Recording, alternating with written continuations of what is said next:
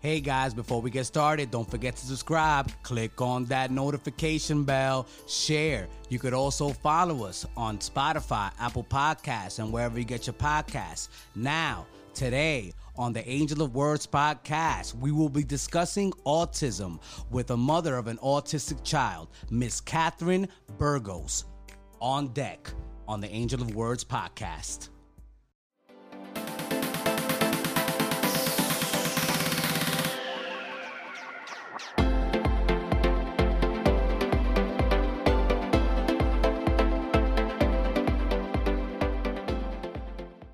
Hello, everyone, and welcome to another edition of the Angel of Words podcast. And today is a very important podcast because we will be discussing the Handicapped Children's Act of 1975 and the effects of its remnants in today's society. And to talk about this, we will be speaking to Miss Catherine Burgos, mother of an autistic child. Miss Burgos, thank you for joining us today on the Angel of Words podcast. It's a pleasure to have you glad to be here. Thank you. Well, Ms. Burgos, you know, you, you are a mother of an autistic child, and I know that that's not an easy burden to carry. And uh, with the coronavirus and, and kids seemingly having to go back, things opening up, you already being shut down because you're from New York. You've already been shut down since, you know, basically early March. You know, first of all, could you take us through what it was like uh, dealing with that situation?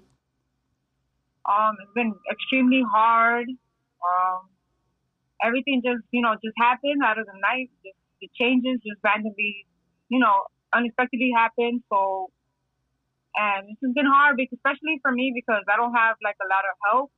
I've been, I was mostly me hands on. Like I'm, I'm a single parent, so I'm 24 seven around the clock already. You know, having to do everything, and then now with the pandemic kicking in, it's like now it's like extra like hard. I have to take him everywhere with me to get things done. It's just really hard. I don't really have help to get, you know, things done as I have to take him everywhere with me. So now, really did hard. you have did you have therapists coming to the to the home uh, during the pandemic? Was it something that you had to do via Zoom? Uh, you know, in terms of like helping him helping him out. Well, he was getting his therapies in school, so now all the therapy sessions are being done through video oh everything's being done through video. And you obviously have to be there. And it's it's it, I, I, could imagine it's kind of challenging because you know it's really you know i mean you, you're not a therapist yourself. So you really have to like really you know go above and beyond now to to make sure that your child is getting the uh the, the proper care that he needs. And how long has he been receiving this care for? Um he's ever since he's been diagnosed since about the age of two Okay, the age of two. Now, could you discuss like that evaluation process? Because I know it must be difficult as a mother when you realize that your child may have a problem. Could you take us there, like when you first started finding out that this is something that you may have to, you know, that you had have to deal with in in order to get him a quality form of education? Um, well, everything started at first. Like I noticed that uh, at six months he had like about six to eight words in his vocabulary and then with time, it started to decrease, and I started to notice that something wasn't right. You know, he went from talking to not saying nothing at all. Then he was mm-hmm. stand, trying to stand up in the crib. Then he wouldn't try to stand. So he also had, you know, motor skill problems. So I brought the test to his doctor, and she suggested that I get him evaluated. And so I did it. I did. And uh, then they told me, you know, he had autism, and I'm like, I honestly I didn't know what autism was, so I had to educate myself. But I didn't have time to like dwell in it. I felt like, okay, if that's what it is, that's what do we got to do to move forward? What could I do to help him? I didn't have time to cry about it. I didn't have time to really, you know, or I didn't have time to be in denial. I knew that I needed to help him, and I just said, what we got to do to move forward. And I got him help, and I've been getting him therapy ever since. Now, this help does it come? Uh, is it something that comes out of pocket expense? Do the insurances pay are, are paying for this? Does it come out of like Social Security disability? Like, how does that situation work? Um, the medic, the medical, the medical insurance covers it. Okay, they do cover, and they cover all the therapies, and you deal with different agencies. I would imagine. Yeah. Okay. Now, are the agencies, uh, uh you know, do you tr- have trust in these agencies? Do you feel like they've been doing a good job thus far? I mean, I've had like at first in the beginning when he was younger, I've had therapists come in that were no good, and I would just know, and I'll get rid of them, and I said, listen, this is not working to me. Send me somebody else. So I knew when people were there to genuinely be of help and care for him, and I knew when people were there just to do their time and make their money and go.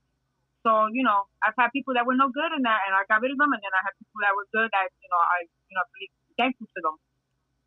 Now that's a big issue because you know there's six point six point five million kids in America that have some kind of issue and you know are considered to be uh, you know disabled in some way, shape, or form. You know there's eleven, uh, if I'm not mistaken, there's eleven point five uh, billion dollars that are spent, uh, you know, for these kids. Uh, the the money apparently hasn't been appropriated well you know, not only that, there's been a lot of fraud, and because of that fraud, the federal government likes to be frugal with with with, with this money because they feel like, hey, man, people aren't either aren't taking advantage or some people are taking advantage of the situation, and this is very important this is something that is not a joke because if your child doesn't develop as well as they can, then they're to have issues moving forward as they become an adult and as the parent gets older. So, you know, how does that make you feel as a parent when people take on these jobs as therapists and don't, you know, and don't do it for, with good intentions? Um, I think that is uh, very hurtful. I think that I don't understand why you would take on that type of job description if you're not genuinely there for the right reasons, I feel like they should be doing something else. And it, it hurts as a parent because you're already going through it. So you want to have somebody that cares. You want someone that walks through the door and they say, listen, I'm here for you. Because we're already going, it's already hard for people like me. You know, we have it hard as it is. And then we have to have people that walk through the door and generally are not there for the right reasons. It's hurtful. Now, when it comes to like these agencies, I mean, uh, do you feel like some of them are implicit in in that kind of situation, or do they give you a hard time when you say you want to change a, a therapist?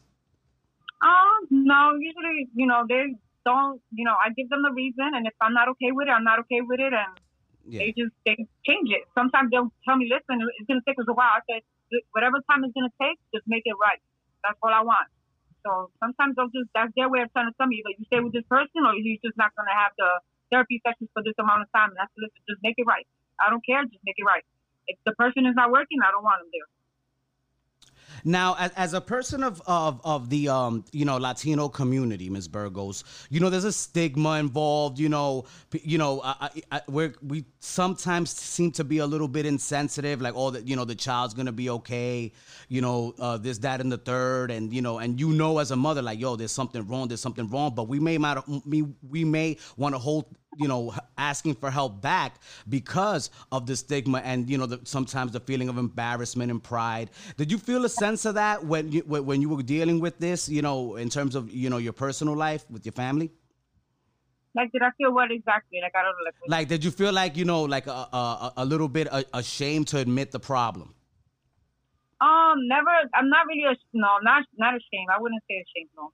Not at all. Okay Okay, so you stuck uh, ahead on it, and there was no your family members were supportive. There was no issues on that aspect. No, everybody's pretty understood. I mean, it, to me, it's, it's more it's something else more the issue than than accepting that. To me, it's like I accept it. I just I have problems coping with the staring and the you know when people don't understand. I kind of like still you know trying to get around that part. Now, what would you like to tell those people that don't understand? I just tell people like you know just you know look it up and educate themselves a little bit before they judge people. Because now I see a lot of videos on the uh, YouTube and uh, all over the sites about uh, you know adults when they make fun of adults and not knowing that that person can be autistic, but he's just a grown person or she's just a grown person and you're sitting there making fun of them, thinking that oh they got mental issues. You don't they don't think they don't stop to think oh maybe they have some type of disability, you know, and then they're quick to pull the camera out, start recording. I say, and that breaks my heart because I say that could be my son one day, and if I see somebody treating my son like that, huh, it's not going to be good. You know, it's, it's, it's very sad. Very sad. Yeah. yeah. No, I mean. I know, and it, you know, it, it, you know, it's no laughing matter, but you know, it makes me sad the ignorance of people sometimes, especially with all the information that we have out there, and especially how far we've progressed. You know, you know, we from like in the last 20 years because i mean i remember growing up special ed uh, you know special education they would group everyone in that class Mm-hmm. So you know, you would have someone that was, you know, so, you know, dealing with Asperger's or, or, who was severely autistic, you know, in a class with someone that just, you know, that just has problems with their speech, and there was really no no help for these children. You know, they were like they were like really cast off to the side you know? Eh, they were very disenfranchised and, and downtrodden children. And you know i, I feel bad for, for, for, i've always had like a, a special place in my heart especially because you know i have family members that that have dealt with that situation. And you know it's sad that we you know that we've have to that we have as a society still have to educate each other to know that these things exist you know? And it's like what would you tell people in terms of like when you're in a situation like that to help with their sensitivity? I would just say, you know, like if you don't understand or care to try to understand, at least don't do like the staring and, you know, don't be so quick to judge someone off the bat just by what you see. You never know what that person is going through. And it can happen to anybody. And just because they may not have someone in their family that that's autistic or has any type of disability, you know, don't don't give you the right to go and look at someone else in that type of way. You know, when I was a kid, my mother always told me don't stare, you know, don't stare at people. You look, you look away or whatever. You don't just, you know, just have a heart. Always be, always put yourself in that person's shoes and try to understand. You know, or at least, you know, don't stay out of the way. like I yeah. No, I understand, and it seems to be a lack of sensitivity in this culture. You know, p- people. You know, uh, I understand that a, lot of people nowadays feel like, oh my God, I gotta be politically correct on everything. But my thing is like, we, we have to respect each other as human beings, you know? So how do you feel about the lack of respect that we seem to have for each other as human beings? I think it's very sad, very sad, very sad, especially with everything that's going on. It's just heartbreaking to think that we can't even take a moment to not think of ourselves. It's like everybody's looking in the mirror and, you know, people need to look in the mirror. It's totally the opposite. They need to look in the mirror and realize that, you know, just, you know, have a heart and just realize that anything could happen. You, you could be in that same predicament that you're judging that person or you're fighting or whatever the case may be. You could be in their shoes tomorrow. You don't know what tomorrow brings. So just be humble. At the end of the day, when we die, we all going to the same place. There's no VIP section for nobody. So why, why all the, the animosity and all the stuff that's going on around the world? We all going to the same place. Nobody's better than nobody. Everybody makes mistakes. No, I agree with you 100%. Now, how do you feel about the government though trying to, you know, uh, take funds away from from all these uh, you know, children that act- actually need it, you know? I think it's messed up and it's very sad. It's very sad that they things like that. Just doesn't make sense at all. Now, you know, they they don't fund the really I feel like they, like they don't fund like the really important aspects of it because you know 56 I mean 58% of it goes to speech language and impairment speech learning disabilities. But you know it's 7% of the funding goes to autism. You know 8% goes to intellectual disability. You know what would you tell like you know these these uh, policymakers and these legislators about you know what a what a woman like you has to deal with on a daily basis and how important it is to make sure that these children have the correct amount of funding especially in lower incomes eh, you know situations. Um i would say it'd be great if they did the right thing. You never know when you could end up have somebody in your family your children's children or somebody down the line could be in the same predicament i'm in to do the right thing. Have a heart and just do the right thing. Now the people committing fraud what would you tell them because they're stealing um, money. It's obvious. You know, they actually, uh, to be honest with you, the reality is that some schools use that situation to get more funding in their schools. You know, and then that some that money doesn't get allocated to the to the places that it should be allocated to, the places that really need it. What would you tell those those persons involved behind those uh, you know situations? I, I will. Hmm. I would just say that one day they're gonna see the mistake that they made, and all of that's gonna come right back. What goes around comes around. That's gonna come right back, and there's not gonna be no good outcome from stealing and committing forgery. Now, you know, and, and it's it's important to say that you know you are also a person you know, and full disclosure, uh, Catherine and I are cousins, and I've, you know, I, I, she is one of the people in my life who I've admired since uh, a little kid because you have overcome cancer and child, you know, child cancer. Was it leukemia? Uh, um, uh, what kind of cancer did you overcome, Ms. Uh, Ms. Burgos? It was um, Hodgkin's.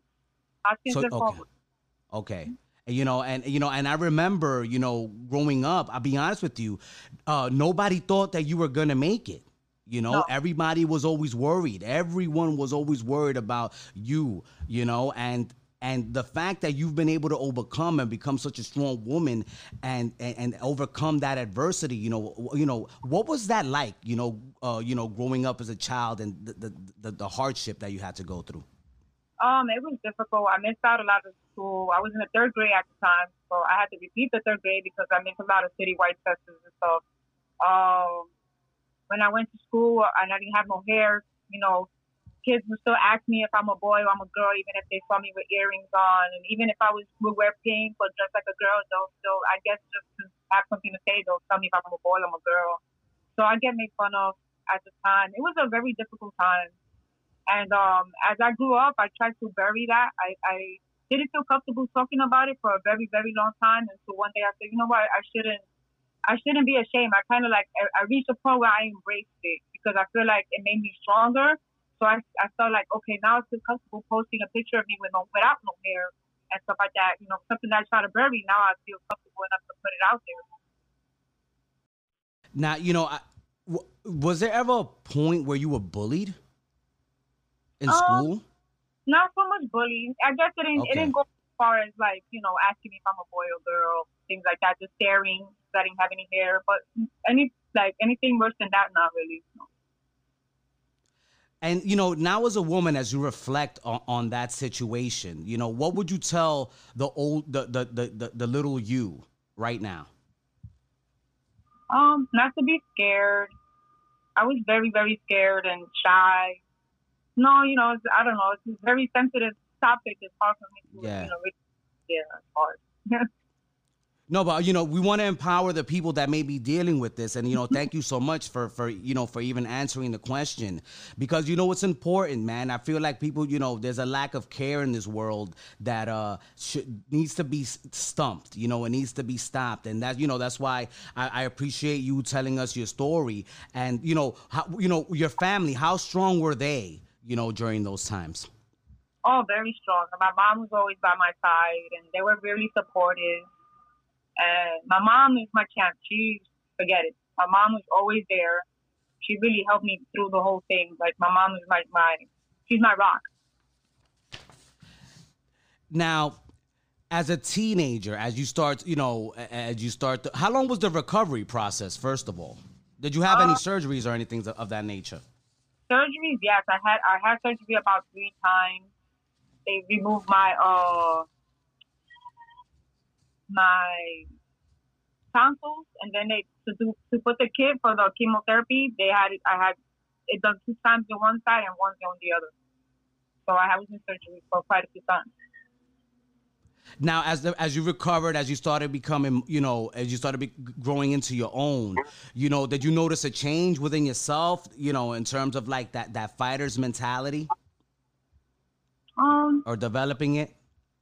In the moment, you don't, you don't, you know, you don't think of those things. You just think, you know, you just try to survive another day. Every day, you just try to do the best you can. I, I guess I was just trying to survive. Yeah. Now, you know, and and I guess does it make it easier to relate to your son? You know, even though you know your, your kid is your kid, you're gonna love him regardless. But it's like, do, does that build like even more of an emotional connection, knowing that he's fighting just like you did when you was younger? Yeah, I feel like you know, it's really like uh, like another challenge, pretty much. Like overcame one thing, and now I'm overcoming another one, but I'm doing it with my son now. Now, how is he doing right now in terms of his progression? He's doing absolutely great. He's trying to talk now, so you know he's making words out here and there. So his progress, oh, he's come a very, very long way, very long way. Now, did you did you end up uh, electing like a certain therapist? You have like a certain therapist you like to work with now, or, or is it something that you're alternating back and forth? Um, he has with, a steady therapist from the school that he's doing that he works with uh, via video. Video. Oh, that's great. That's great. And then uh, when they come over to when they were coming over to the house, was it different people or the same person? No, actually, once the uh, he was getting his therapy sessions in the school, so they after a certain age, oh, okay. after he aged out to towards they uh, about three years old, he started getting all his services in school. Okay, and that's how it works, right? You age out at three, and then you have to look for different. Now, is it you looking for like, or do you have to be hands on and look for these services, or is something the agencies recommend another agency to? How does that work? Um, no, it works now through the board of ed. So okay. now he's working with people in the school, and if I don't feel comfortable with a with a certain therapist, then I can have him work with another therapist that the school provides. So now everything is done through the board of ed. Wow, wow. So it's a very intricate process and they're, and they're hands on. So how do you feel about the, because the Board of Ed gets a lot of flack, not for nothing. You know what I'm saying? Like, you know, they get a lot of flack. And, you know, like what's, what, how do you feel about the Board of Ed? Could you give them an evaluation, if you will? Hmm. I mean, they try, but I don't, I don't stand down, you know? I don't stand down. I just feel like I'll run with whatever I feel is best for my son. And they could either make it work or I'm going to find another way to make it work for them. So that's just how it is. I just don't stand down.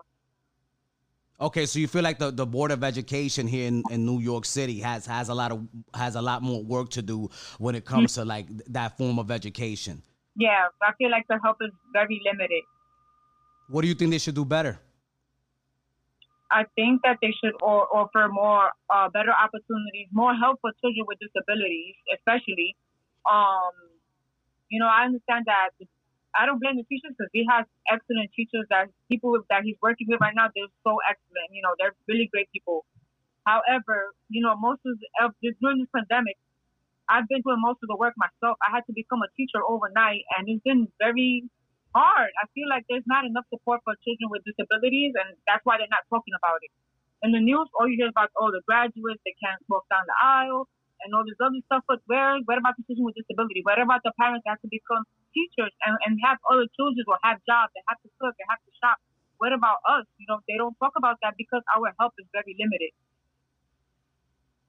So you feel like that's where the resources need to go, like to actually help the the the, the, the parent, you know? Yeah. So you know, how do you feel about people that say, "Oh man, you know, you you um you got to blame uh people the men you know, especially who you know leave their who leave their children behind and you know aren't there to help help you know give that fifty that other fifty percent that's missing. Like you know, how do you feel like that? You know, what do you feel about that situation? The people that blame them, like oh, doesn't matter how much help you're gonna give them, they're always gonna need it because they don't have two parents, you know, and the household is broken. Hmm.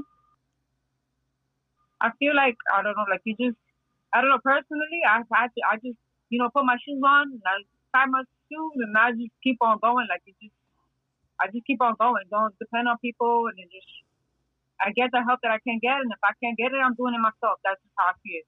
You know, I just don't stop when it comes to my son. It's like I'm getting the best help that I can get for him, and if I have to do it myself, then I'll do it myself. Now, are there any like t- uh, parents unions and uh, or, or, you know parents associations that actually you know meet meet together and, and try to bring this up to the teachers union and uh, and you know the, the, educational boards? Yes, they have uh, parents or PTA meetings and stuff like that. They, they do bring it up and they have parent support groups and they talk about all that stuff, all topics. Mm-hmm. Now, do you feel like the parents are engaged, or you you feel like there should be more engagement? Um, their parents are engaged. I mean, it could be a bigger group, and but um, there definitely are parents engaged. Yeah, no, because there's you know there's power in numbers, and you know, and that's a you know that's a, politically that's something that people always say. Oh, I, if there was such a big problem, why aren't there more people showing up? And I I've, I honestly sometimes agree with them because if there is an issue and you feel passionate about it, you know I feel like you if you can't go yourself, send a representative. Make it open to, for people to send representatives. Like how we send representatives to represent us in, in, politics. We should be able, you know, if you can't make it as a parent because you're overwhelmed with what it is you're doing, you should be able to send a representative to get you information to, to speak your voice. Because mm-hmm. and I feel like it's exclusive. Like they don't they don't I don't feel like they don't they don't allow that unless it's like your child is in there. They really don't. They're not really open to that idea. Right, I agree. That's exactly how it is. Mm-hmm. And you, do you think that would be helpful if if people would like be able to send representatives? Yeah. That's what makes a difference when people stand up and they see that there's oh you know more of people complaining about the same thing and and you know trying to make a difference. They listen more to a larger group than a small group. If we all got to come together, they, that's the only way we can make a difference. Now, in terms of like telling a parent, you know, giving a message to the parents that are out there dealing with the situation. Also what you've gone through in your personal life you know kids kids that are you know are dealing with with cancer right now. What would your message be to them as a person that has dealt with this on the front lines hardcore? Um i would say be strong. I know that i know personally offhand how hard it can be. I have days where they're great and i have days where i'm breaking down crying because so hard but as long as we keep pushing, because we have a, a purpose, and that purpose is our children, and no one's gonna take care of them better than us. So we have to be strong, and you know, one day they're gonna make us proud, and it'll all be worth it in the long run. Put God first, and everything else is gonna happen. And to the children, you know, in the hospitals right now, dealing with cancer, going through chemo, things of that nature, what would you tell them? To be strong and always wear a smile. Find, find happiness and things that you enjoy doing and never give up. Uh, it's a beautiful message. And now it is time, Miss Burgos, to play Five Words with Angel.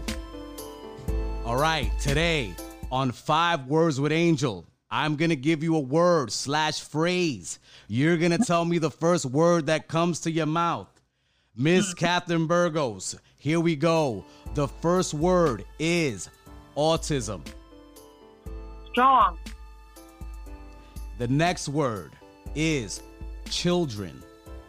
Love. The next word is COVID 19. Over it. I know we're wrong. How do you feel about the kids being sent, be, being sent back to school that are that in those COVID high COVID areas? Do you feel like that's cool or not? That's very that's a horrible idea, and my son is not going to school anytime soon. They better come up with a new plan. All right, I hear that. All right. The fourth word here on uh, slash phrase on five uh, five words with Angel, we have the Bronx. Home. All right. And the last word is a curveball. The last word on five words with Angel. And I know how much you rock with these cats. The New York Yankees. Oh, I love them. Number one. oh man, that's what's up. That's what's up. Now, are there? Do you know of any uh, places that people can go to donate or whatnot um, to uh, or you know or you do you have the address of the board of education that people could write to you know about this situation for the people listening all over the world that you know are touched by your story and the things that you've been through?